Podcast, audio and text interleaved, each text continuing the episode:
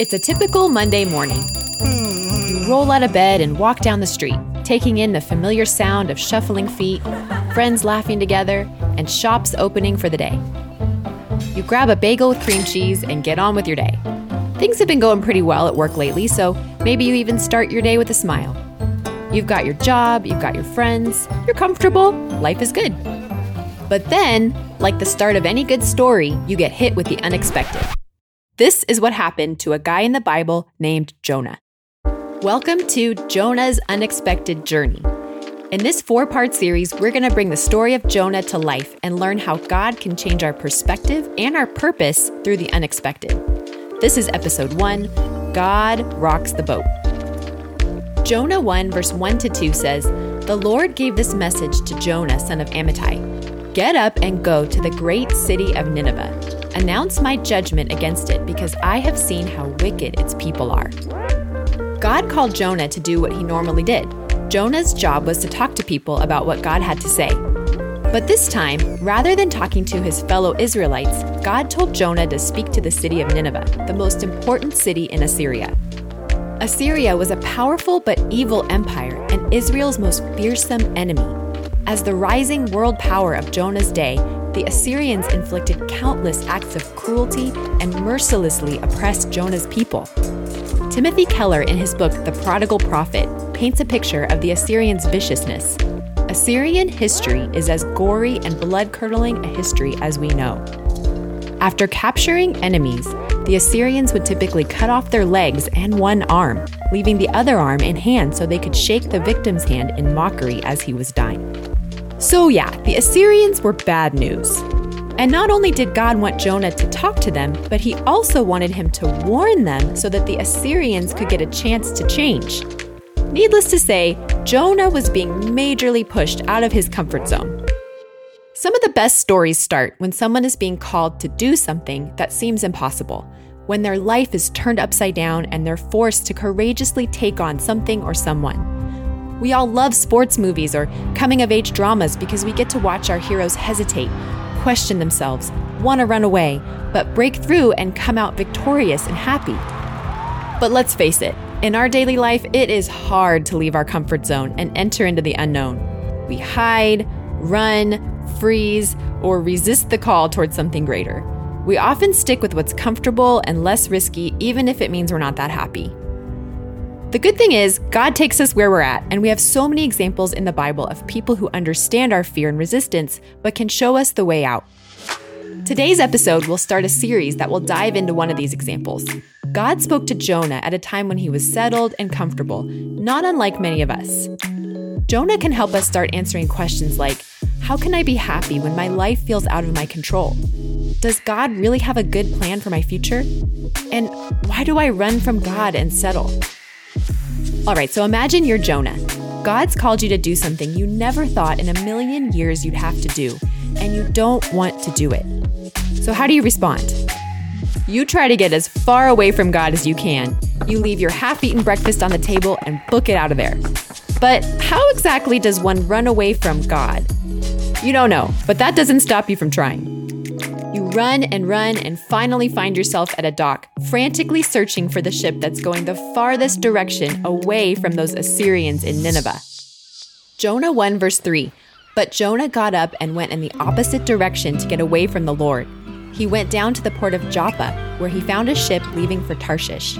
All aboard! He bought a ticket and went on board, hoping to escape from the Lord by sailing to Tarshish. You climb aboard this ship and you set off to sea. What are you going to do once you get there? You have no idea. All you want is to get away.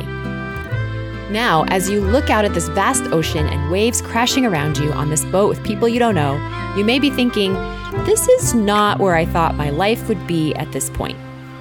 And, as it turns out, it is not easy to run from God. The waves begin to crash harder. The whistling winds turn into howls. The boat you put so much trust in to get you away is being tossed back and forth effortlessly. The once tough, brawny soldiers are crying, panicking, desperately throwing cargo overboard and begging gods that don't exist to save them. Everything is in chaos around you. And how do you handle this chaos? Jonah 1 5 to 6 says, But all this time Jonah was sound asleep down in the hold. So the captain went down after him. How can you sleep at a time like this? He shouted. Get up and pray to your God. Maybe he will pay attention to us and spare our lives. You're sleeping. Maybe it was that bagel and cream cheese, or maybe all that resistance to doing what you don't want to do, fear of stepping out of your comfort zone, and guilt for running away from God that wore you out. Or maybe you know who's causing the storm and you know why it's happening. So you're at peace, knowing God is still in control, even though you ran away. But that doesn't stop the captain of the ship from being mad at you, or the sailors from freaking out and fearing for their lives. Not only did you bring this storm on yourself, but you pulled all these poor sailors into this without them even knowing. This is a good time to pause for a second and think about how we handle storms in our lives. We have with us our editor in chief, Russ Ewell, who recently did a lesson series on the book of Jonah. Russ, do you have any thoughts on what we can learn from how Jonah responded to the storm? One of the big things about the storm, I think, with Jonah is that Jonah had in his mind a preconceived notion of how things ought to turn out. And if you're like me, you have a plan, you have some semblance of what you want. And what happened with Jonah is God changed the plan. He was like, hey, Get rid of these Ninevites, punish these Ninevites. And one God said, No, I want you to go preach to them. Jonah had a sense wait a minute. If we're going to be preaching these people, he may want to save them. And I think sometimes with God, we want to be in control. And so when we want to be in control, the storm starts. Because what we're really doing is we're fighting God. And I don't know about you, but inside is where I have my storm. That tension between what I want and I believe is best and what God is trying to get me to do because he knows it's best. And Jonah is about choosing God. Hmm. So Jonah had a plan and God rocked the boat. Let's pause and reflect. Have you been running from God in any areas of your life? What are some storms you've been experiencing inside because God's plan is different than what you had in mind? Let's hop back in the story. Jonah 1, verse 9 to 12. Jonah answered, I am a Hebrew, and I worship the Lord, the God of heaven, who made the sea and the land. The sailors were terrified when they heard this, for he had already told them he was running away from the Lord. Oh, why did you do it? They groaned. And since the storm was getting worse all the time, they asked him, what should we do to you to stop this storm? Throw me into the sea, Jonah said, and it will become calm again. I know that this terrible storm is all my fault. Okay, now imagine you're the sailors for a second. This guy gets on your boat, just keeps sleeping while you're all trying to frantically work together to keep the ship afloat, and then he tells you he's the reason the storm is happening in the first place. And now he's asking you to commit a murder. How many more problems is this guy going to give you? But after a while, you run out of options. The waves are getting taller than the ship. The sky is black with clouds in the middle of the day. You're getting desperate. So you do what this crazy guy asked you to do you throw him into the sea. Jonah 1 15 to 16. Then the sailors picked Jonah up and threw him into the raging sea, and the storm stopped at once. The sailors were awestruck by the Lord's great power, and they offered him a sacrifice and vowed to serve him. Well, it worked. But God wasn't finished with Jonah just yet. Imagine being thrown out of a ship into the open ocean. Maybe you're thinking, this is not how I thought my Monday would turn out. Or, well, it's over.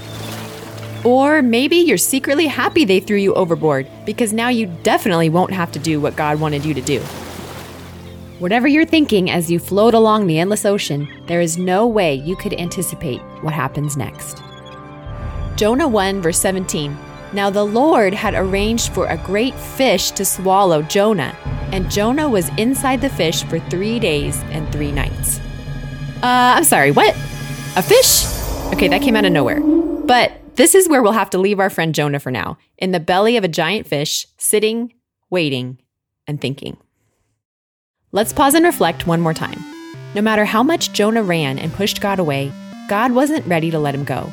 God pushes us out of our comfort zone, and He doesn't let us settle. He wants us to accomplish more than we thought possible, even if it's not in the direction we originally thought. The roadmap to happiness often doesn't take the route we think it will, and that's why we need to trust God. What's your comfort zone? How is God pushing you out of it? What does it look like for you to take things into your own hands? What route is God taking you on that may feel different than what you wanted, but could still take you somewhere great? Stay tuned next week where we'll find Jonah in over his head in some fishy business. This was episode one of Jonah's Unexpected Journey, a new narrative podcast by Deep Spirituality. A quick note about our narrations. Our storytelling is based on the Bible, historical research, and our best guess. Only the Bible verses are the inspired Word of God, and the storytelling is added to help us experience the scriptures as if we were there. If you like what you heard today, make sure to subscribe and drop us a line at podcast at deepspirituality.com.